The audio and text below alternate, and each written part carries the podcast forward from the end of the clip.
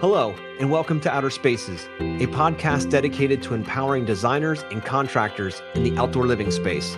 Through this show, we hope to create a powerful resource for you. Someone who is trying to grow their company but might not have all the tools and processes to do so. On Outer Spaces, we are passionate about breaking the chains of small mindsets and helping contractors just like you take control of their businesses and their lives. My name is Joshua Gillow. And I'm Dwayne Drawn. Through our 40 years of combined dirt under the nails experience, we look forward to sharing tips, strategies, and other contractor success stories here on the Outer Spaces podcast. Without further ado, let's get on with the show. Hello, and everybody, and welcome back to the Outer Spaces podcast. This is your host, Joshua Gillow, flying solo today while Dwayne Drawn is out uh, help changing the world. So uh, today we got a special guest on. Um, this guy here, he's the owner of Ever After Landscaping in Toronto. He also is the host of How to Hardscape podcast, where he he uh, brings tons of nuggets and jewels to the hardscape industry. I love what he's doing out there and helping people grow their business, whether it's startups, landscape, hardscape, doesn't matter. He's out there to help and help you grow and teach what he's learned over the years and really, you know, land it for you guys so you can really get going. So I'm super excited to welcome uh, Mike Pletz on today. Hey, Mike, what's going on? Hey, man. Thanks for having me on the show. I really appreciate it. I've been uh, listening for, I guess, the past year or so that you guys have been on, and it's uh, it's really great stuff that you guys got going on here. Thank you, thank you. I appreciate it, man. I appreciate it. And uh, how's the weather up there in Toronto? Uh, it's uh, chilly, probably about negative ten, but the sun's out, so you can't uh, you can't go wrong whenever the sun's out. You just have to visualize Florida and palm trees, right? That's all. Just keep visualizing. Exactly. Exactly. That's awesome. And were you originally from the Toronto area, or is that someplace you moved? Uh, so uh, I'm originally from about an hour away, and that's actually where I started my business, and then uh, relocated here with my wife, and uh, so now we call Toronto home. Nice. I love it. What's your favorite part of Toronto? Oh man. Um, I'd say like big cities in general. I really like just having so many things around you that you can do at any given time. Uh, it, we unfortunately haven't been able to do much of that since uh, you know all this stuff has happened and we've been under lockdowns and whatnot but still a great place to be still a great place to live. Really enjoyed here and uh, we're right by the lake so we've got a nice view too. That sounds beautiful. That sounds awesome man. So let's start in the beginning man. Like how did you get in this industry? What sparked you to get into hardscaping? I mean there's a million choices out there. Why this one? That's a great question. I um i was in no i was entering university and didn't know what I was going to do. And I was going into university for history. So it's pretty obvious that I really didn't know what I was going to do. And uh, and I was working at a grocery store part time, and my manager came up to me, knew I wanted more hours, and she said, "My husband works at this stone yard he needs he can give you the hours. You'll work 60 hours a week so you'll definitely get the hours. Go work there. Had no idea what hardscaping was had no idea what i was getting into and uh, immediately that first week i was building it helping build the outdoor display and like i fell in love with it. The the equipment the hands-on approach to things the design aspect uh, it was that that's what kind of drew me in right then and there. So that that's my entry into i guess the hardscape industry from not knowing anything about it to being just fully submersed into it. And uh, I, I, was in love with it then. I love that dude. That's that's such a crazy mix. It's funny how we all find our way because not many people get into this business thinking you know what? I'm going to graduate college school whatever and i'm going to go be a hardscaper. Like that just doesn't happen yeah. usually.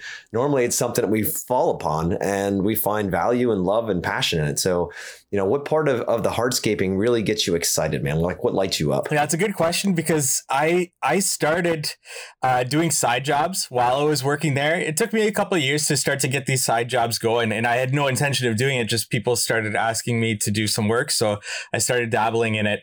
And when I actually started to take the leap and start my business, I identified a niche that I knew that I could start to grow my business. One, because didn't have a lot of money, so overhead expenses had to be really low. And uh, two, because I wanted to support people around me, the contractors that I've made connections with at the supply yard and uh, kind of exchange leads because I knew I wasn't going to jump in and start these big projects right away. So I started doing the lift and relays, the paver maintenance, the small projects, and that's kind of how I started my business. Uh, it turns out two years after that, I hated it. It was uh, really a big draw on my energy. I found myself not wanting to get out of bed and go to work in the mornings. So what really gets me out of bed is that design build aspect. Ex- being able to express my creativity uh, it's always been something that's big in my life the creative aspects of my life creating things in general uh, which leads into you know creating a podcast and creating all this stuff. So it just made sense that you know what it's time to really transition away from that lift and relay work towards this design build work and that's kind of what i've worked on for the past couple of years and still moving forward in my business I love that. I love that, dude. And and uh, how long have you been doing it now? Uh, business wise, since 2017, and uh, but been in the industry with for that supplier since 2007 or 2008 you know that was a stroke of brilliance and i don't know that you had it planned that way but to start at a, a stone yard like that to start at a distributor to build those connections and you're like hey you know what? I want to do this. Next thing you know you've got a connection a lot of others in the industry man. That's a lot of people struggle trying to get into this business and trying to get those connections and and all of that so kudos you, man. That was a hell of a smart move for sure. Yeah, well, stumbled into it, not so much uh, a planned move, but yeah, definitely really helped. And I think it, it, it did help. Even going back to it, I don't regret starting a lift and relay business. Uh, I think it's a great business to honestly start. Low overhead. Uh, only problem, very labor intensive, but very system systematizable. Like very easy to scale in comparison to a design build company where it's more creative you're drawing on people's creativity you're hiring for creativity yeah. uh, it's just it, it wasn't for me in the end no, it makes perfect sense. You said low overhead, and I'm thinking hardscape, low overhead, and I understand what you mean by the you know lift and relay side of things, where you only need a pickup truck and a couple of tools, and you can go make some money, which is kind of yeah. cool.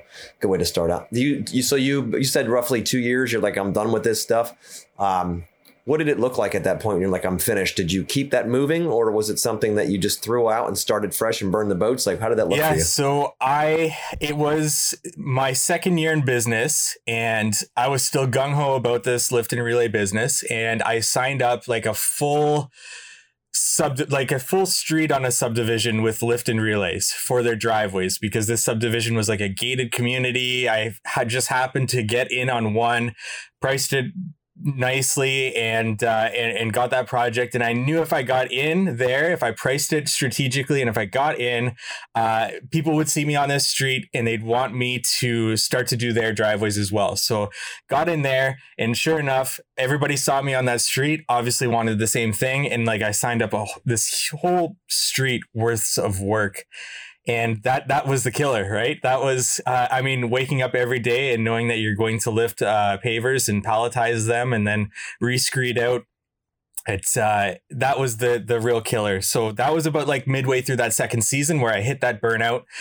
And honestly like i'd still i'd still take on design build projects of smaller projects. So every once in a while i'd sprinkle one of those projects in between and uh, and that's where I knew like my passion lied because I'd go off and do that project and I'd be like get all this energy again, be happy to be going to work again, and uh, and totally be willing to do up these designs after work. Uh, so that that's when that moment right then and there I was like, you know what, I'm going full steam ahead with design build, screw this lift and relay stuff.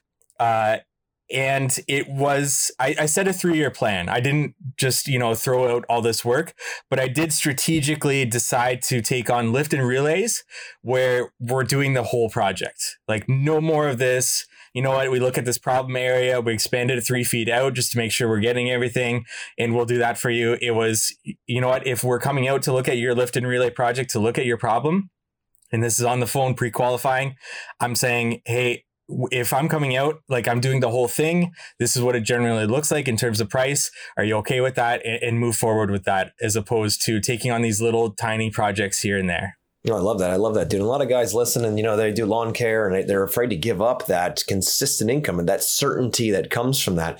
How did you get over that in your mind? Like, how did you know, like, hey, lift and relays are certain we can roll through this? I mean, it's not as consistent as lawn care, but still, you have these these lower ticket items that are lots, they're plentiful. So, how do you shift your mindset from going from that certainty to the uncertainty of design build? Yeah, I think it's just a matter of having a, a game plan, having a plan in mind, and setting goals to achieve that plan like I said, I started this three year plan where I was going to slowly transition away, uh, dedicate a less and less percent of my business towards that lift and relay.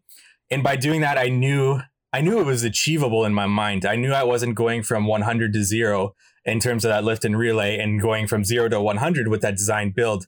I knew I could slowly transition out, bring on more design build work, especially in my advertising and my marketing for that and start to build my portfolio from there. Like I said, I, I'd already done design build projects, very small scale, and I wanted to, you know, amplify that a little bit further with incorporating more features into my work, uh, really start to build the portfolio that way to, you know, it's obvious it's obvious once you've been in the industry, once you've been in business for a while, that the type of work is the type of clients that tend to seek you out. So if I didn't set that plan, if I didn't slowly uh, start to bring on more design build work, I would have been stuck in that lift and relay space because those are the clients that would be seeing me doing that, wanting that work to be done.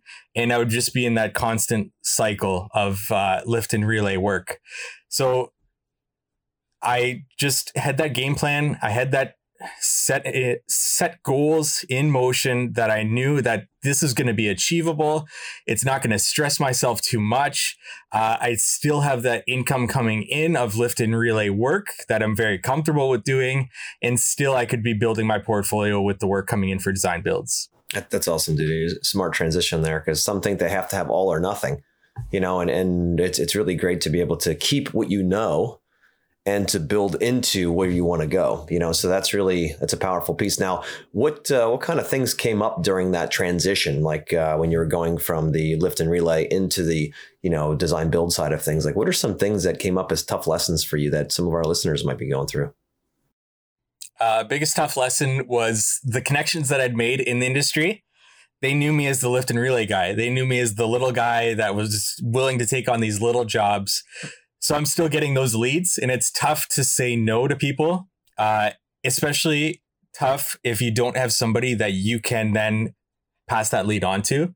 Uh, I, I don't like to leave potential clients by saying just no, we don't do that work. I like to have somebody that I can pass that off to. Seems like other people like to do the same thing. So I was that guy at the lowest bar that people would be, you know, passing their leads to uh, especially mm. with having you know the supplier connections and the leads that they can offer you. I was still that guy doing those lift and relays that they would pass those leads off to. And if you go to them and you say, "Hey, I uh, am now doing these design builds," they're less likely to to you know pass those leads on to you until you kind of prove yourself a little bit there. So that was the biggest difficulty honestly fairly easy to overcome with a little bit of marketing, with a little bit of uh, targeting the right clients in your marketing. Uh, as long as you're willing to kind of learn that space in that uh, paid advertisement space, that's really paid off for me. That would be the the biggest thing. Overall, I think over the years of doing lift and relays, over the years of doing side projects, I was really comfortable with anything that came my way. Uh, if a problem presents itself whether dealing with clients or dealing with it with it on a on a job site like something comes up on the job site.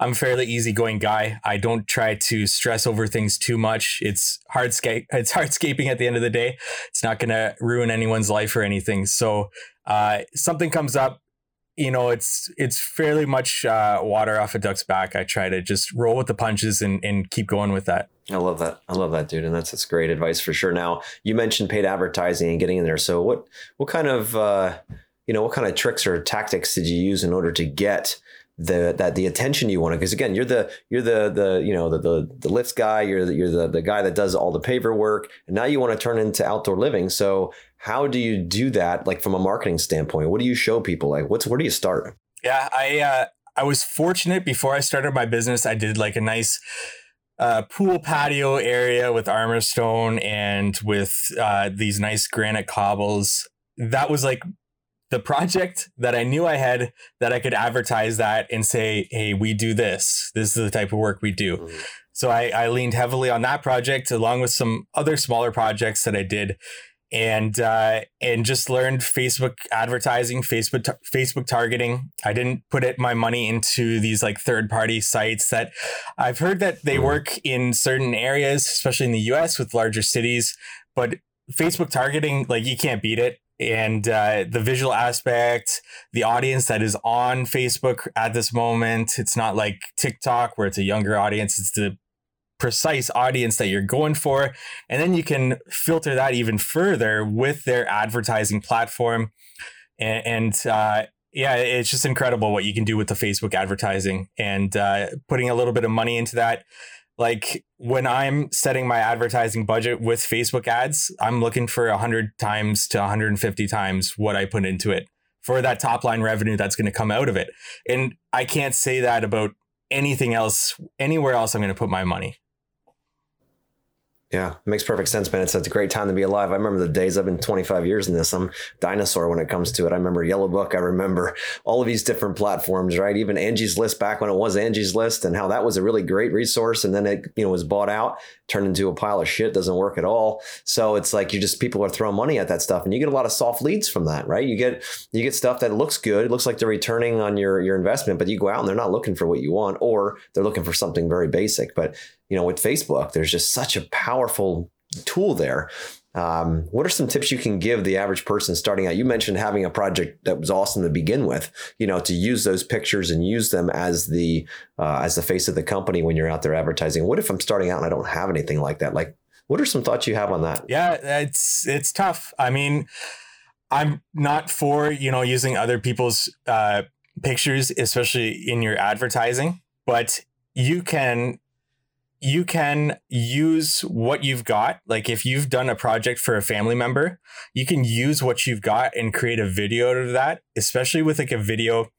You can really hone in on certain features and not show per se the big picture project. Like it could be a small little garden retaining wall, and you can just focus in on those caps and do a nice stroll along with your camera on those caps. And that could be B roll in terms of showing your face, showing the customer like you are a respectable person, dressed nicely, and you're selling them this landscaping and just insert a little bit of B roll of those smaller projects that you've done. Again, focusing in on certain features in that. Uh, you know, a, a video is going to say a lot more than a picture at the end of the day. So if you don't have that portfolio, if you don't have a certain outdoor living space to show, uh, that I would say like go video, show your face, show that you're respectable, uh, you you're dressing for the part, and you know you're able to get across what you want to get across in that video with whatever script you write out or however you want to do that. No, I love that. I love that. If you don't have what you think you need, you know, just make what you yeah. got work, you know, and that's the biggest thing. Hardest part I found in the beginning, Mike, this was years ago, but is getting in front of a camera. Yeah. Cause man, when I watch myself years ago, when I first started, when I watched myself and I was like, oh my God, who the hell is that? Did I just say that? Do I look like that? Like, do other people see me like that too? You go through all this head trash and you, and also you're like, I can't, I can't share that. People would think I'm stupid. There's no way this isn't going to work. Like, they're not going to listen to me. Why would anybody care about a retaining wall? Why would anybody care about what I'm doing? How the hell did you get around that, dude? How, how did you get around that? That yeah, that's tough. I mean, nobody likes to see themselves in front of a camera for the first time and to see the result and to hear their voice. Uh, that's been something that has been tough to to get around. You know, ultimately at the end of the day, you, you got to do what you got to do. It, it comes down to like you either put that that thought process in your mind and that that kind of just grows and grows and grows or you put in the reps you get better at it nobody is a natural the first time they they get in front of a camera. Nobody's a natural the first time they start talking on a podcast. Uh, even as a guest myself, I struggle, and I've been doing you know hundreds of podcasts now. So this is this isn't easy. It doesn't always. It doesn't ever get hundred percent easy.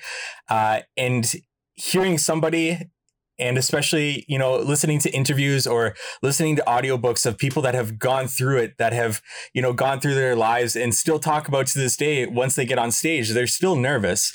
Uh, so you know you, you either don't do it because you're nervous about it or you put in the reps to get better and to improve yourself not only but also your business at the end of the day. Because anything that you do towards personal growth personal development. And i know you guys talk about this a lot on your podcast but anything that you do in terms of that is going to pay off so much more in your business. And uh, especially especially if you're owner operator where you're you're going out you're meeting with clients you got to get better at speaking you got to get better at uh, you know if if a client brings up an objection or if you're you know halfway through a project and a problem comes up and the client brings it to your attention you got to know how to deal with that. So something as simple as turning a camera on and just practicing in front of that and having something that you want to say and trying to get that out that's that's a rep in the right direction towards becoming a better speaker becoming better communicator and all of this is going to pay off not only for clients but also employees as you bring them on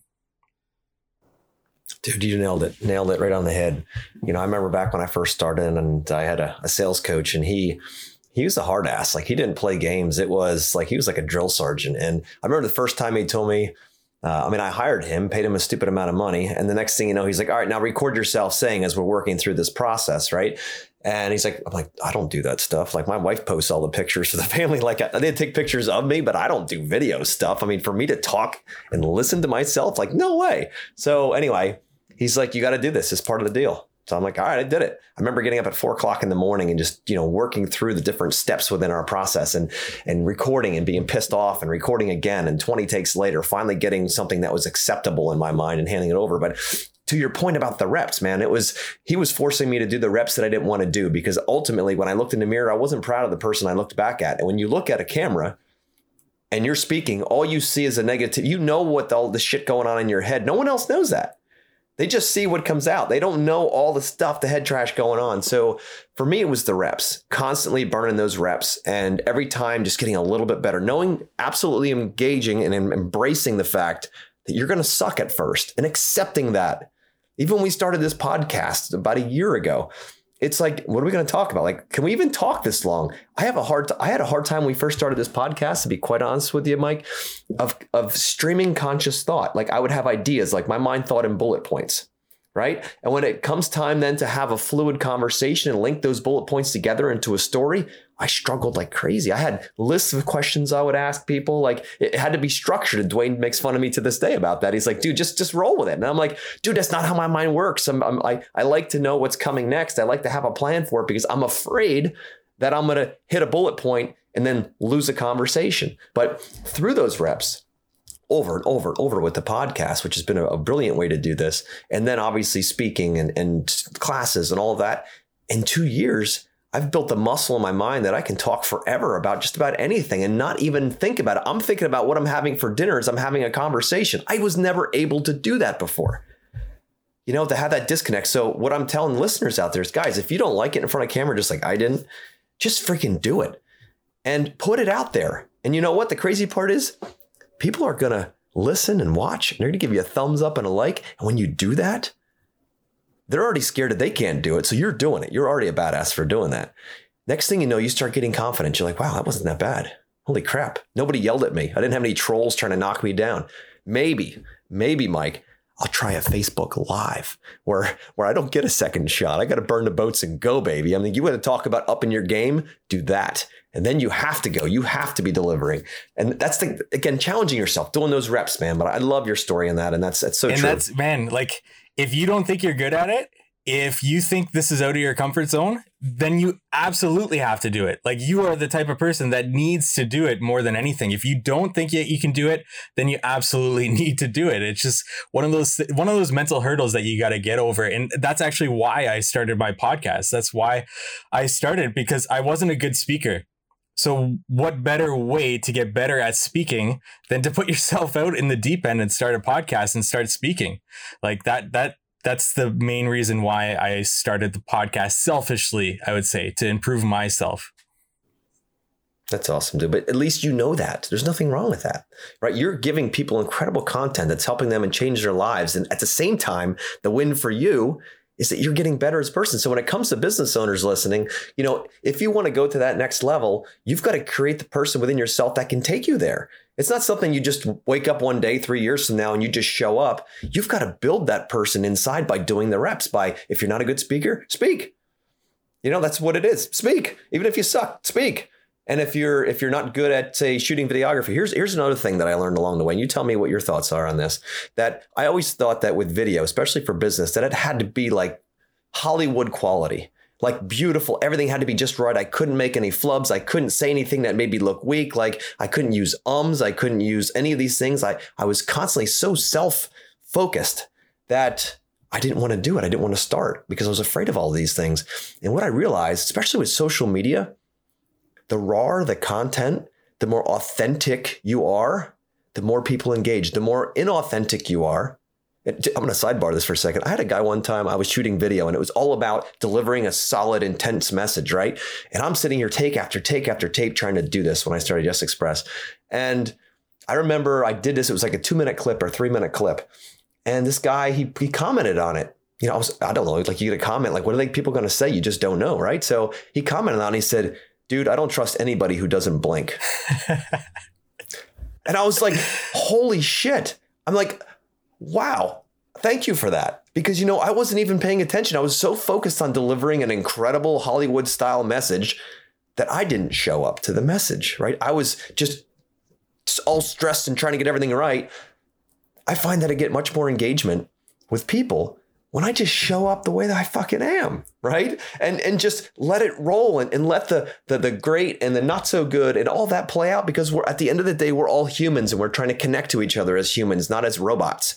So what are your thoughts on that kind of thing? Yeah, I mean, uh, just something that uh, kind of stuck out with me there is that if you are doing a video and it's just you and you've got a camera there and you're going to speak to that camera and you're nervous you're just trying to get the reps in you got to pretend like that camera is a person or at the very least have your significant other have your wife have somebody hold that camera and speak to that person instead same with a podcast like this this person to person works so much better than if I was just to sit down by myself and try to speak into a microphone, try to get my points out.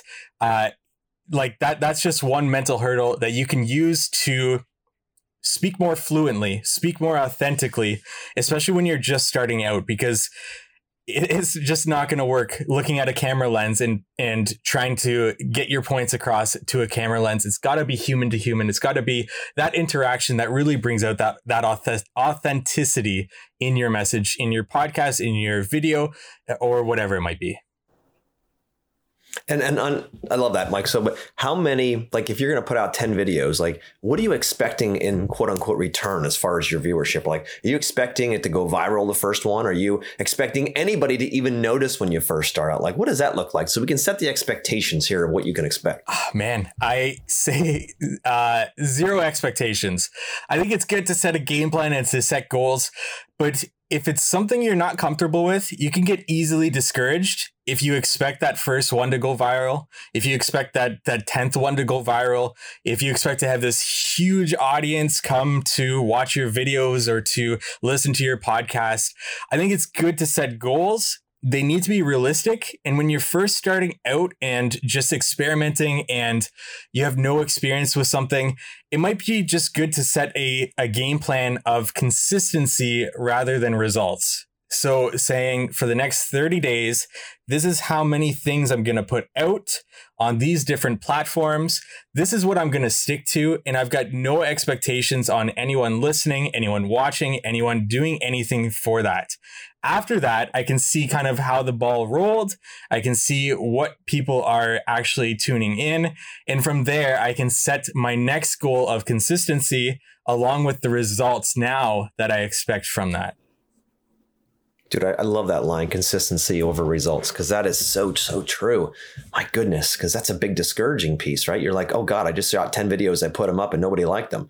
They expect it within an hour, right? I know that's just, I'm speaking about myself. Like I'm not making fun of anybody else. This is me, right? I'm like thinking, why didn't this happen fast enough? Or, you know, you put it out and I know Dwayne's mentioned many times, he's, you know, he's like the, the social media guru when it comes to getting people engaged and all that stuff. And it's, what's amazing is he's like, you know, some of the videos that you think are just freaking dead cold ringers, man, like this is going to be awesome. Like people are going to just eat this shit up.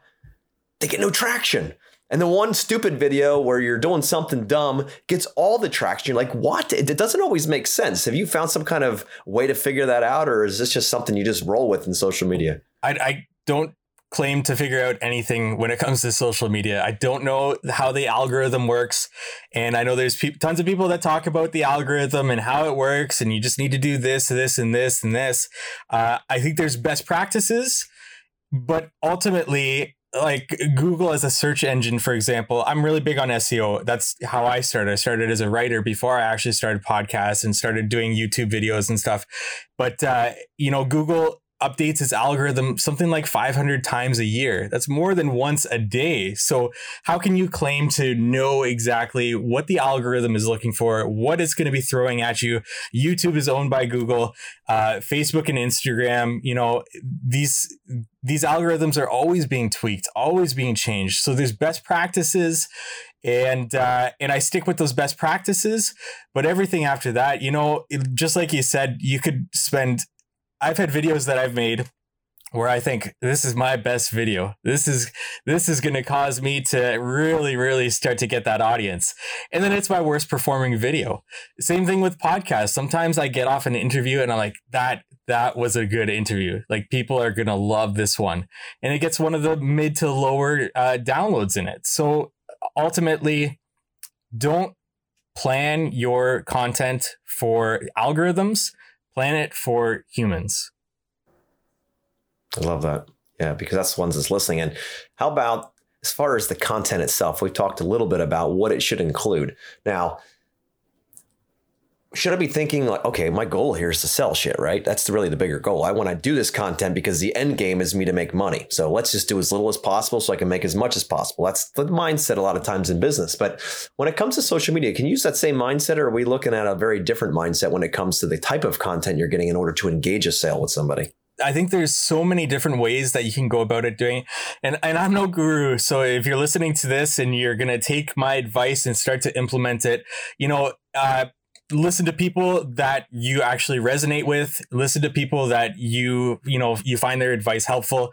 But i'm just going to tell you my my thought process on this. Basically the best way that you can create content is something that appeals to your personality to your strengths. Use those in your content because if you struggle with getting in front of a camera that's already something that you need to improve on. But if you're using your strengths, if you're using your personality on top of that, something that you're good at on top of that, that's going to help you overcome those hurdles of getting better in front of a camera, of starting a podcast and speaking in front of it, of creating this content. So use your strengths and i'm already forgetting your your exact question there but I, I would lead into that so if you're if you're not a good video editor you can start to get better and better at video editing but just start at you know just start i think is is just the best thing that you can do is just start putting out content. It doesn't have to be the most creative thing. I've seen reels that are incredible that probably took people tons of time to edit and they're seeing results from that but that, that's their strength. That's something that they've really leaned into.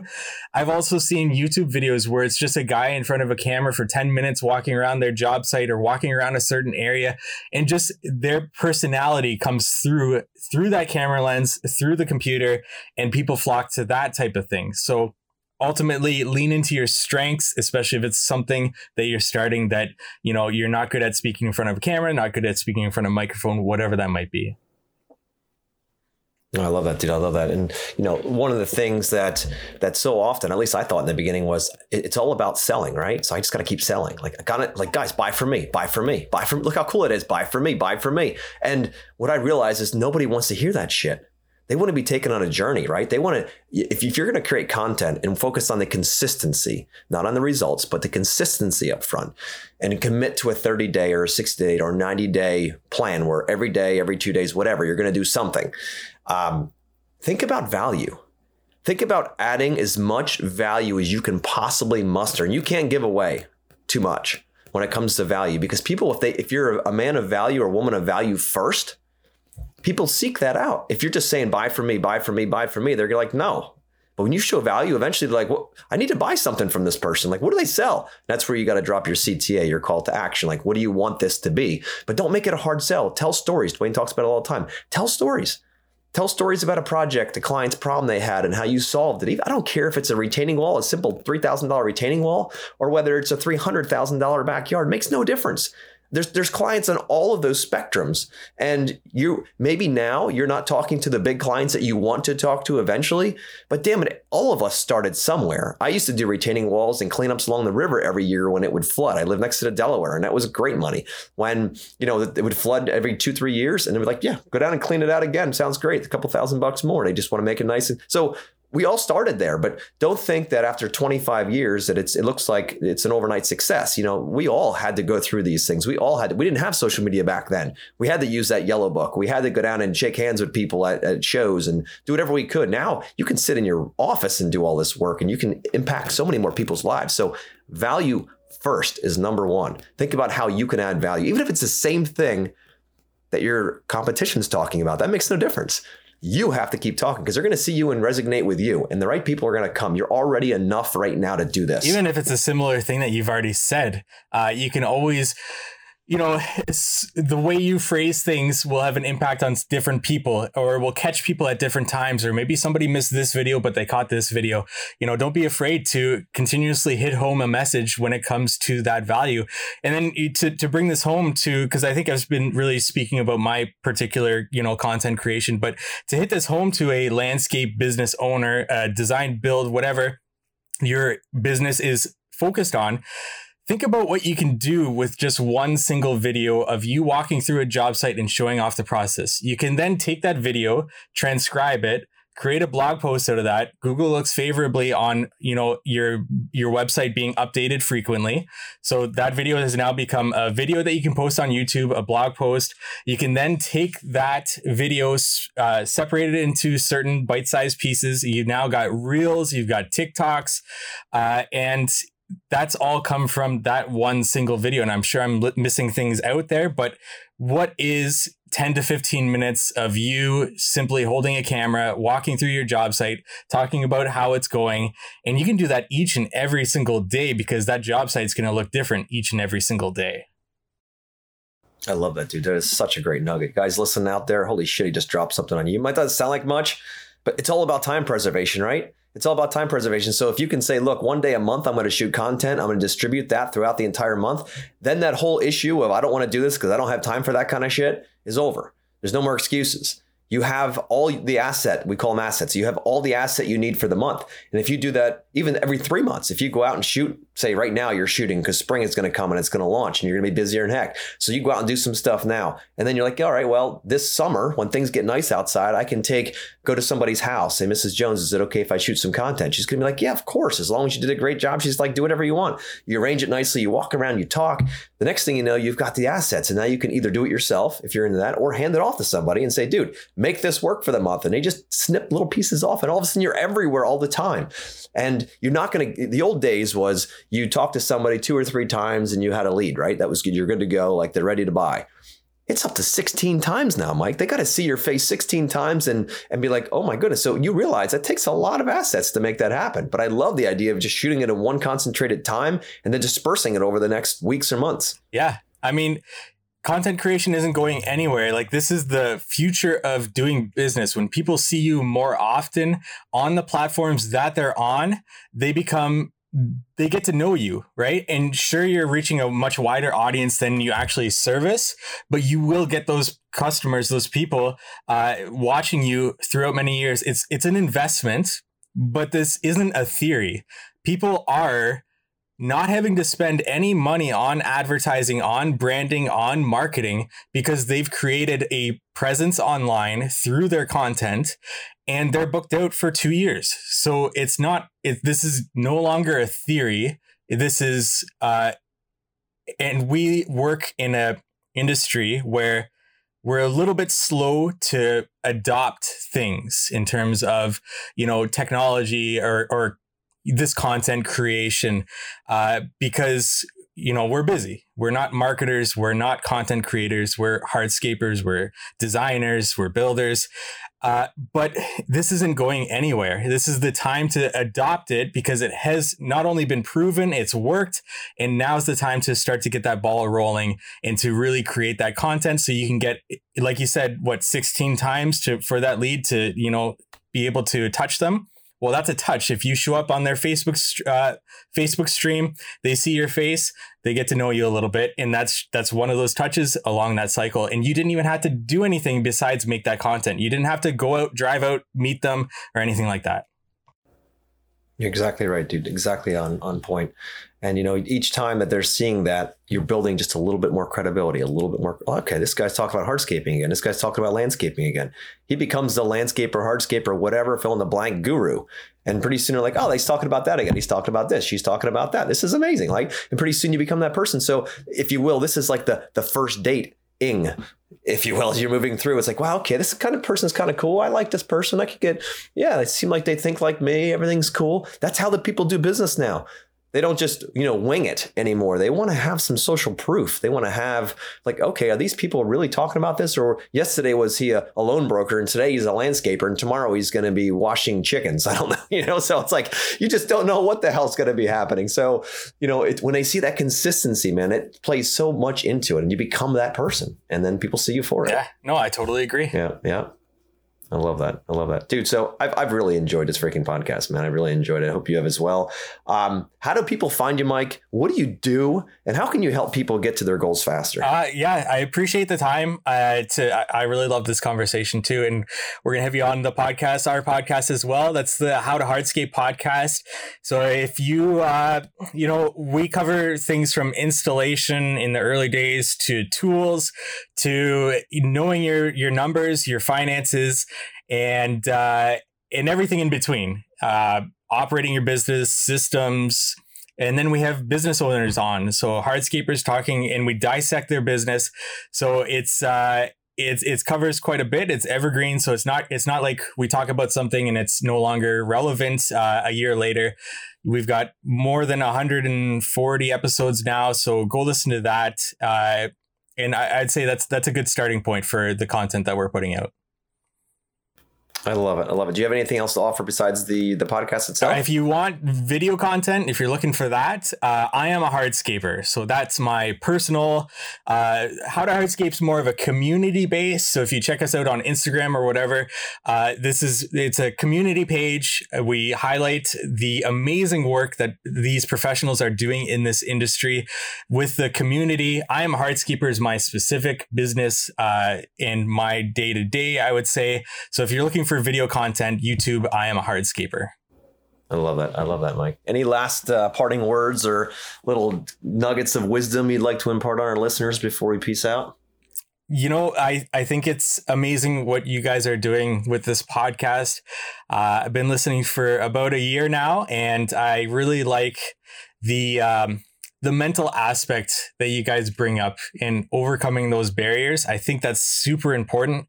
I think um, you know it's it's easy to hear somebody online and uh, and they're talking about these mental barriers and overcoming them.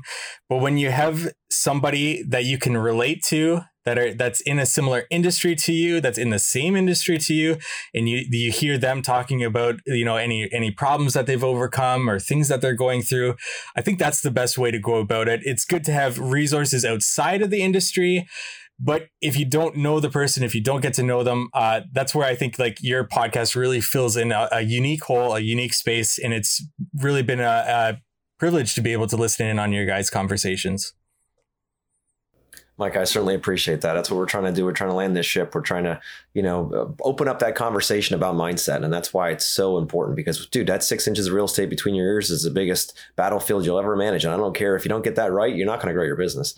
And if you do grow it, you're not going to be happy.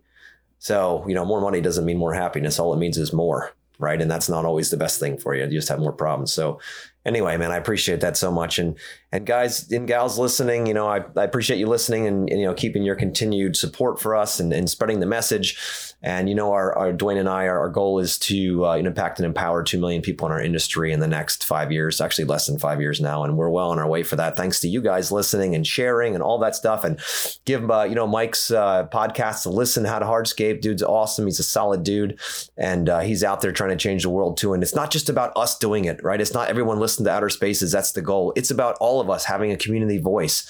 Because when we all do it, and Mike has his way of doing it, we have our way of doing it, but we all have the same heart. We're all trying to help people grow and get the information out there so that others don't have to struggle with the same bullshit we did. And if we can fast track that and compress decades into days and move everyone forward, dude, that's a win for us. So, guys, share this. That's why we have other people from podcasts. You think, well, wait a minute here. Like, what happens if I go over there and listen? Like, I won't be listening to you. I'm like, I don't care. If you go from today and you say, look, I'm gonna go over to listen to Mike because I think he has more content that I'm I'm open to, do it, please. This is why we're doing this, guys. It's all about trying to further this this industry, and and uh, you guys are absolutely core part of that. So thank you again for listening, and thank you, Mike, for being on. And I look forward to jumping on your podcast and shaking up some lives.